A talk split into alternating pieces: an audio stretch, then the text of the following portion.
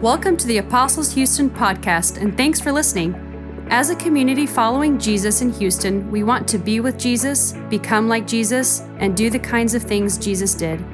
Wherever you are on your spiritual journey, we invite you to join us for worship each Sunday at 10 a.m. in Houston Heights. For more information, visit us online at apostleshouston.org.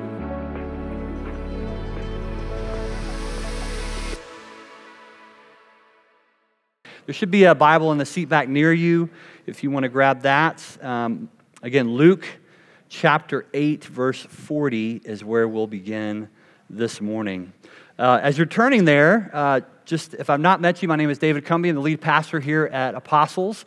And if you're visiting with us, so glad you're here. We're in the middle of a series uh, called Encounters with Jesus. And really, just each week, we're looking at a different passage uh, from the New Testament of people who encountered the person of Jesus. And this morning, we're going to take a look at two desperate people uh, who encountered Jesus and what their encounter with Jesus reveals about some really powerful and transformational truths about who we are and who we uh, encounter in Jesus as God, and how that really forms and shapes us uh, as people. And so I invite you again just to open your Bible to Luke chapter 8. We're going to start with verse 40. And so, uh, as, as we enter into this story, um, just as it says, Jesus has clearly been away. He's been out of town and he's coming back into town.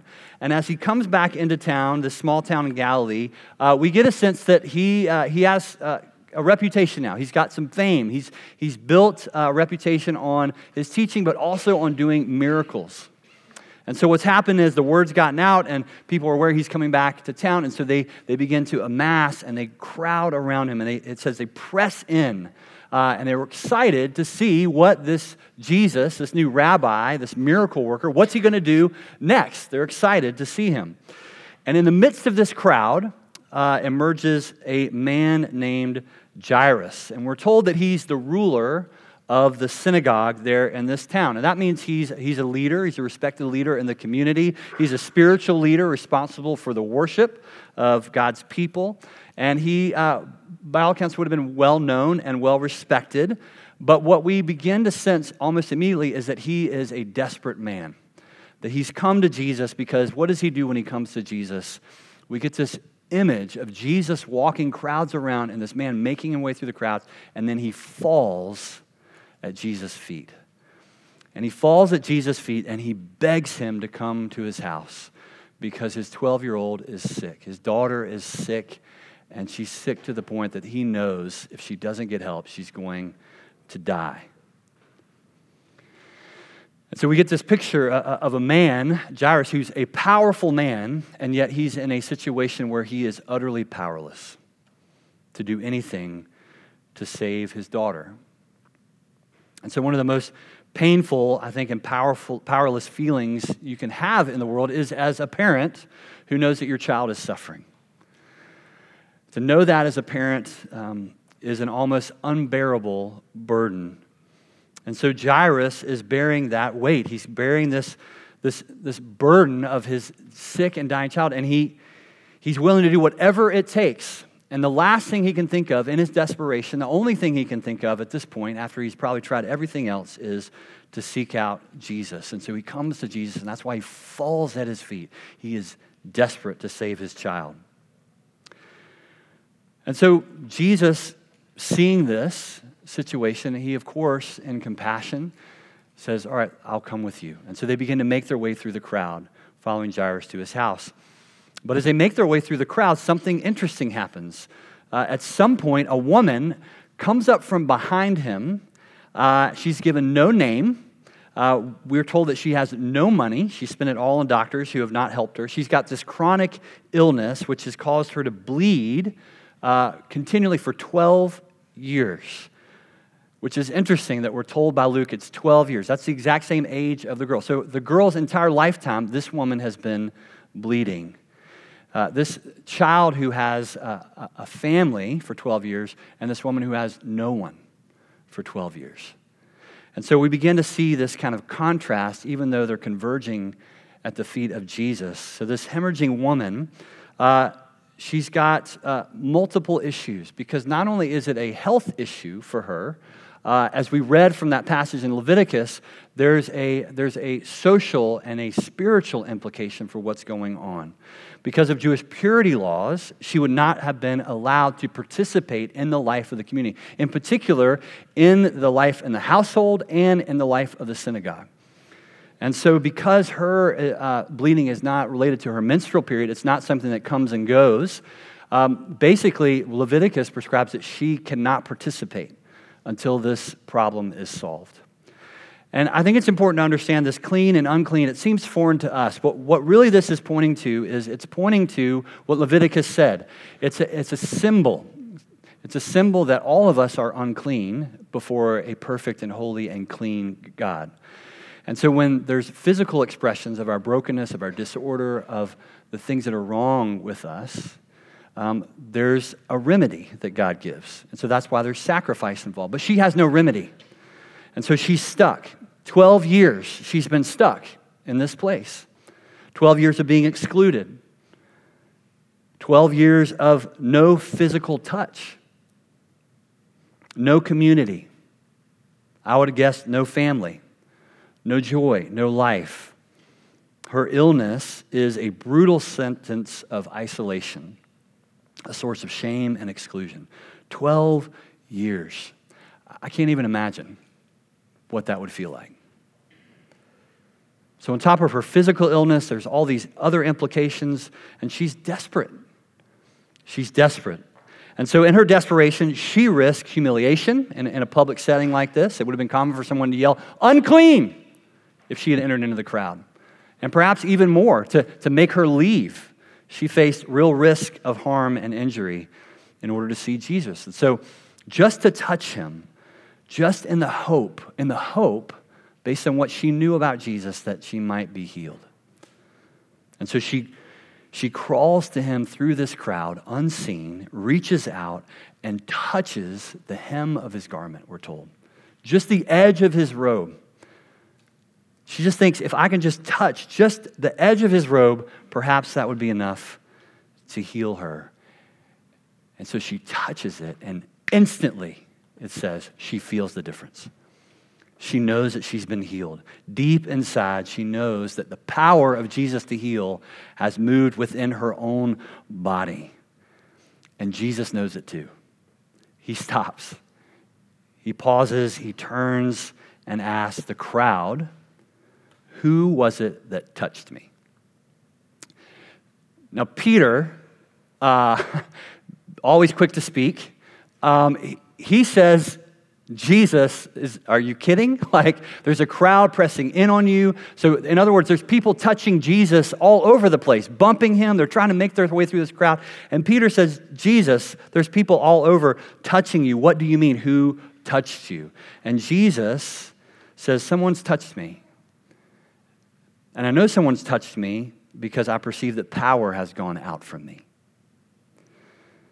So the woman knows, and Jesus knows. And so I imagine the crowd parts. She's there on the ground. They make eye contact. And they're the only two people that really understand in that moment what has happened. Until he says these incredible words to her daughter Your faith has made you well. Go in peace.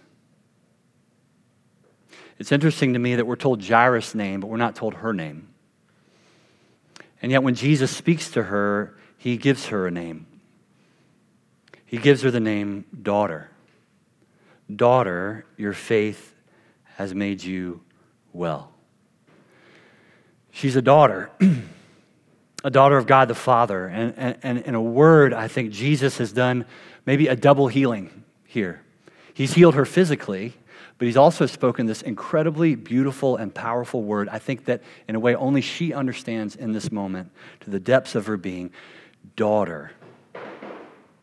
Daughter, you're not alone. You're not an outcast. You are seen, you are wanted, you are loved. And in this poignant moment, as she's explaining to the crowd from the ground in the dust what's happened, a runner comes from Jairus' house. Your daughter is dead. Don't bother the teacher anymore.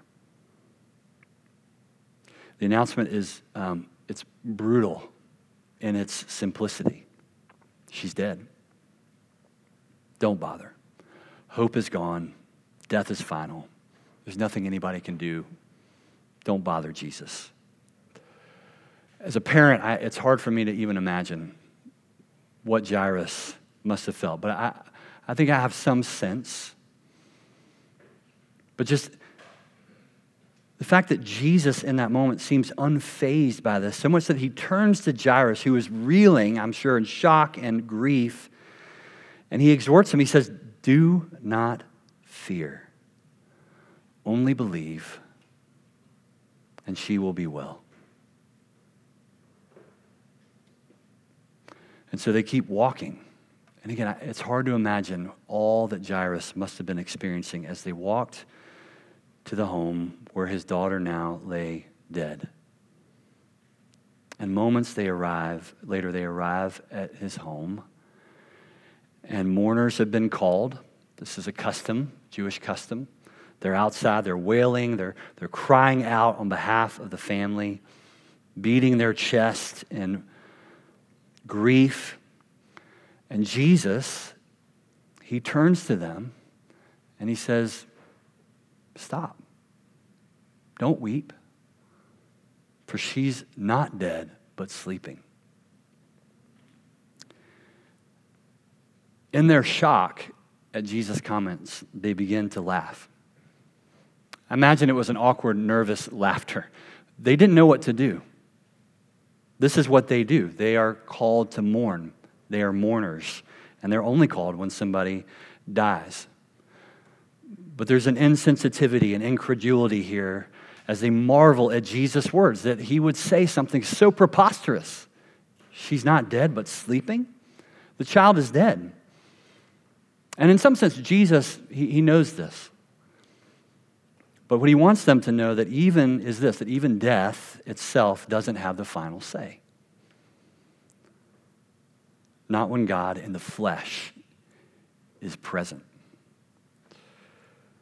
And so he invites Peter, James, and John and the girl's parents, and they go into the house. And Jesus, I imagine, sits next to the bed. And again, another picture of clean and unclean, dead bodies. You don't touch dead bodies, they're unclean. And yet, Jesus, what does he do? He touches her. He takes her by the hand, this child, this 12 year old little girl, and he says, Get up. It's time to wake up. Child, arise. And then once her dead body is charged with life, breath enters her lungs and she stands, she blinks, she calls. Jesus calls for food. She's hungry because she's well. She's not just alive, she's completely and totally restored. And her parents, understatement of the year, are amazed. They're amazed. They've been given back their daughter and they are overjoyed. Jesus gives them this somewhat strange instruction to keep silent, and then he leaves.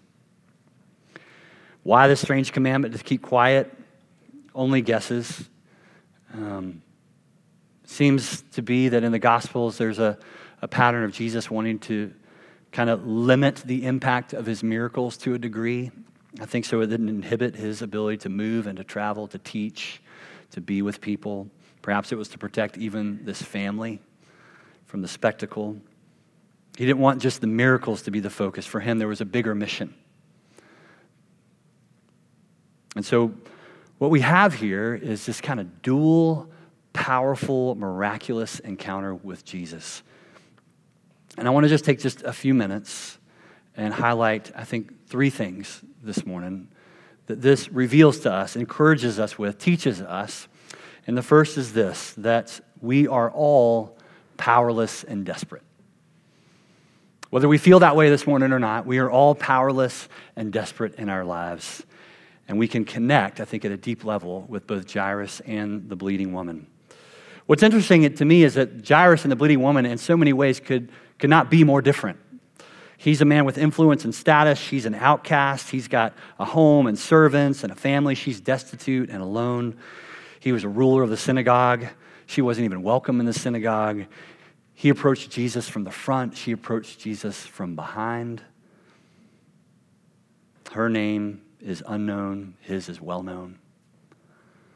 And so these two figures could not have been more different, and yet they both find themselves in the exact same place. Specifically, we're told, at the feet of Jesus. And so what they share is far more profound than their differences. And they find that at the feet of Jesus. They are both powerless and desperate in the faith in the face of death and disease. And so the woman, in her case, she's well acquainted with powerlessness. For 12 years, again, 12 years, she struggled in isolation, experienced chronic disappointment at the hands of physicians who promised much and delivered little. And then Jairus, he's powerless. It's a new, instant, more uh, acute experience, but he too feels powerless. He's always been able to care for his family, provide for them. He's a leader, a ruler in the synagogue, but now she's dying and there's nothing he's able to do. And so he too, in his desperation, finds himself at the feet of Jesus, powerless and desperate. Something we all experience at some point or at many points in our life. It's a fundamental reality to the human condition. We learn this painful lesson at different times and in different ways. Maybe it's through the loss of a job. Maybe it's through the trials of parenting. Maybe it's through the fa- in the face of an addiction. Maybe it's through a life threatening illness. Maybe it's through the loss of someone you love. But at some point, we all hit this wall. We all face this level of crisis. We don't know what to do, and we don't feel in control.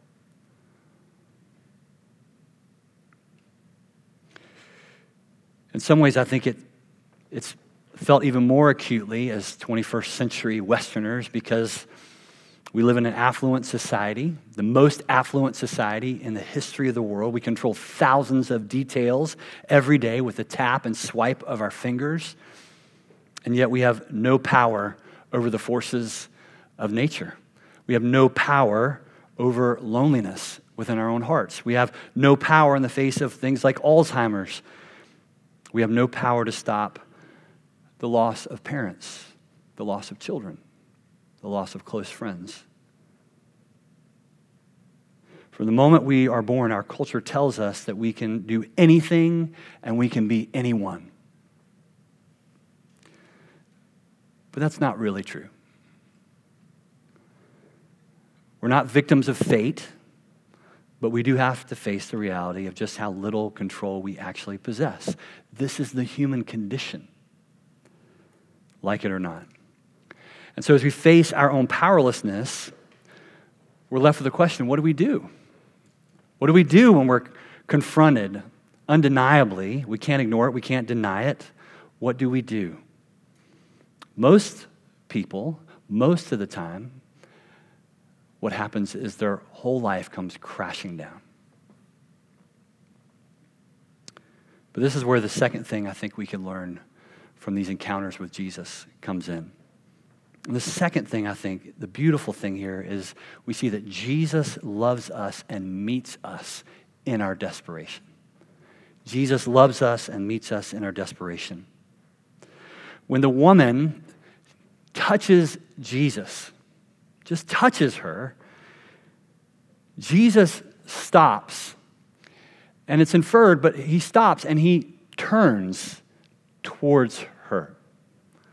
It's really interesting to me that the power of touch that we see over and over, and the fact that Jesus seems to be moving towards people in places of desperation, whether with Jairus on the way to his house or towards this woman. Someone touched me for I perceive that power has gone out from me. What an amazing statement. In the press uh, of the crowd, a particular touch, one touch, has drawn out the power of Jesus. That power has now coursed through her body, located the deep wound within, and healed her instantly. It's in moments like this that we have a window into who Jesus really is. And we can catch a glimpse of the power of God at work in him. It's as if he can barely contain it within his flesh. Eternity is present in the midst of this crowd, and she touched it. And in the presence of faith, his power surges out of him to heal and restore because that's what the creator and the giver of life does. He heals and restores. It's not magic, there's no incantations or spells. This is the raw power of the God of the universe interacting with her humanity. Jesus doesn't drain out like a battery, he emanates power, and it's endless, and it's absolute, and it's life transforming. The Gospels tell us that Jesus is both God and man, fully God and fully man. Somehow, in a human body, Jesus God has chosen to reveal himself to us. He's come among us. And it's a shocking truth that we are maybe too familiar with, that we can miss. And this highlights it for us God in the flesh.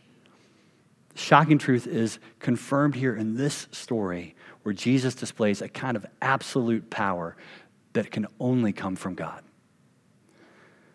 So, already in Luke's gospel, Jesus has shown that he has the power to, to do all kinds of things resist evil and temptation from the devil. He's healed people, he's, um, he's restored broken bodies, he's brought out demons that were rooted in people's lives, he's calmed a storm. Again and again, we, we see these stories. And 2,000 years later, it's easy for us maybe to read these and think they're myth or they're legend or they're somehow exaggerated in order to inspire us and give us confidence that Jesus was who he said he was, or confidence in his teachings, that these things maybe perhaps could be true that he claimed.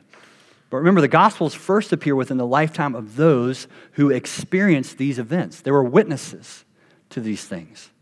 There were hundreds, if not thousands, of eyewitnesses who could have challenged the veracity of these kinds of things raising a young girl from the dead, instantly healing a woman through touch.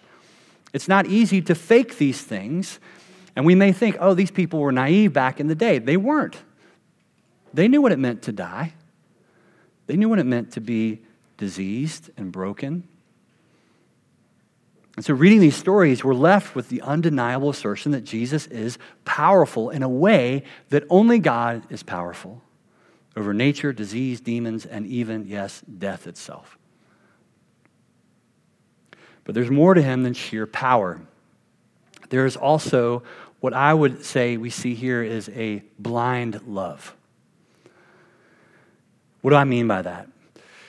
Jairus and the unnamed woman represent opposite ends of the social spectrum, like we've talked about. Jairus is the most important person in town, and this woman is like a shadow, hardly seen, hardly noticed, completely outcast.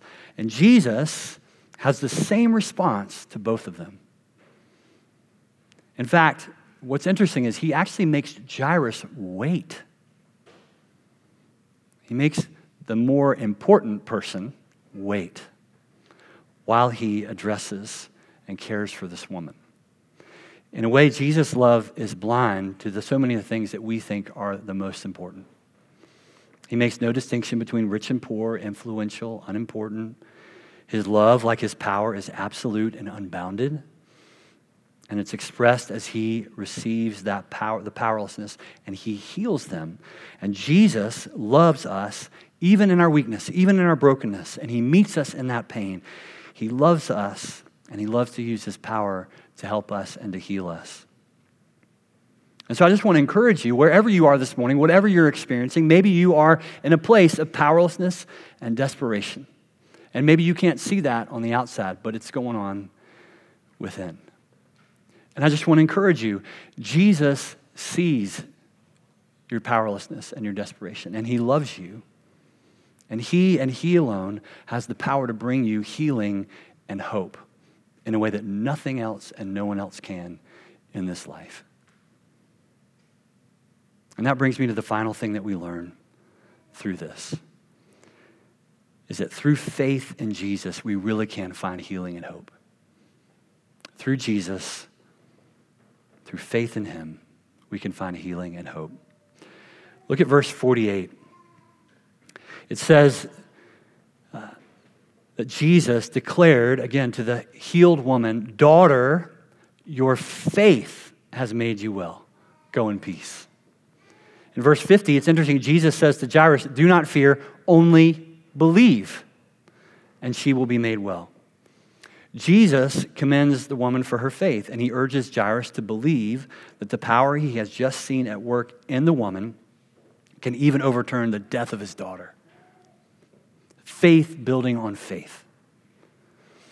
What unites these stories of these two very different people is that they converge at Jesus at the same moment and in the same position as they put all their hope and all their trust in Him. They come to Him, in other words, in faith. That's what distinguishes them from the mass of people around Him. It is faith in Jesus that bridges the gap between the powerlessness of our human condition and the all powerful grace of God. And it's only by faith in Jesus that we can adequately address our human condition. Now, maybe you've been struggling with something in the past. You've been down at a time in your life, and you've had people in your life, friends, well meaning friends, uh, who have told you, well, just have a little faith.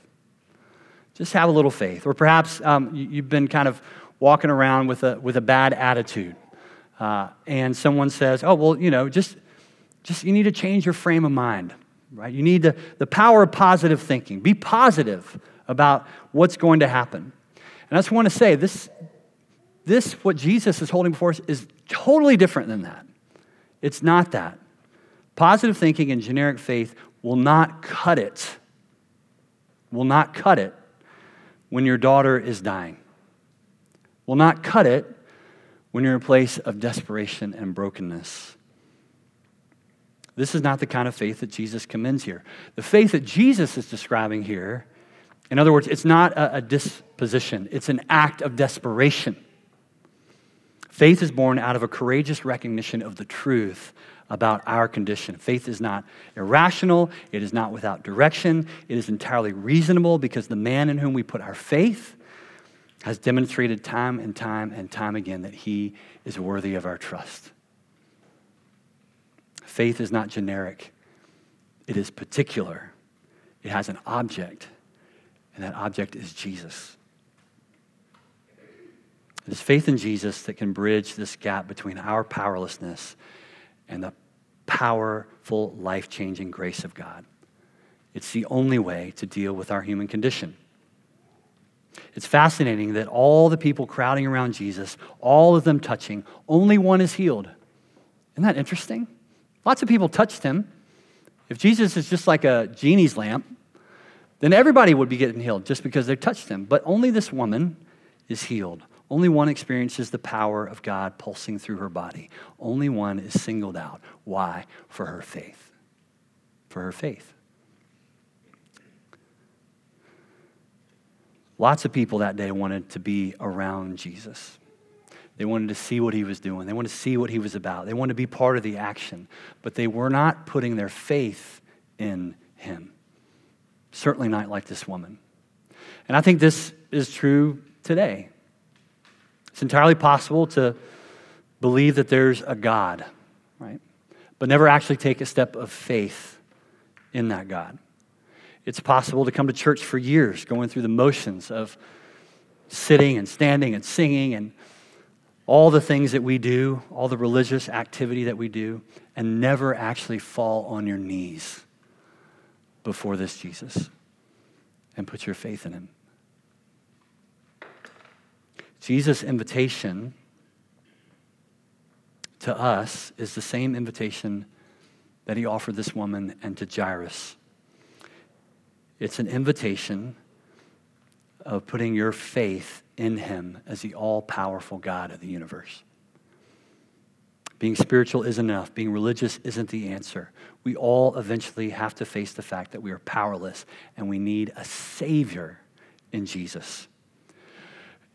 In verse 48 and 50, this is lost in the English translation, but I think it helps us really see Jesus' heart for them and for us. Jesus says to the woman, Daughter, your faith has made you well. Go in peace.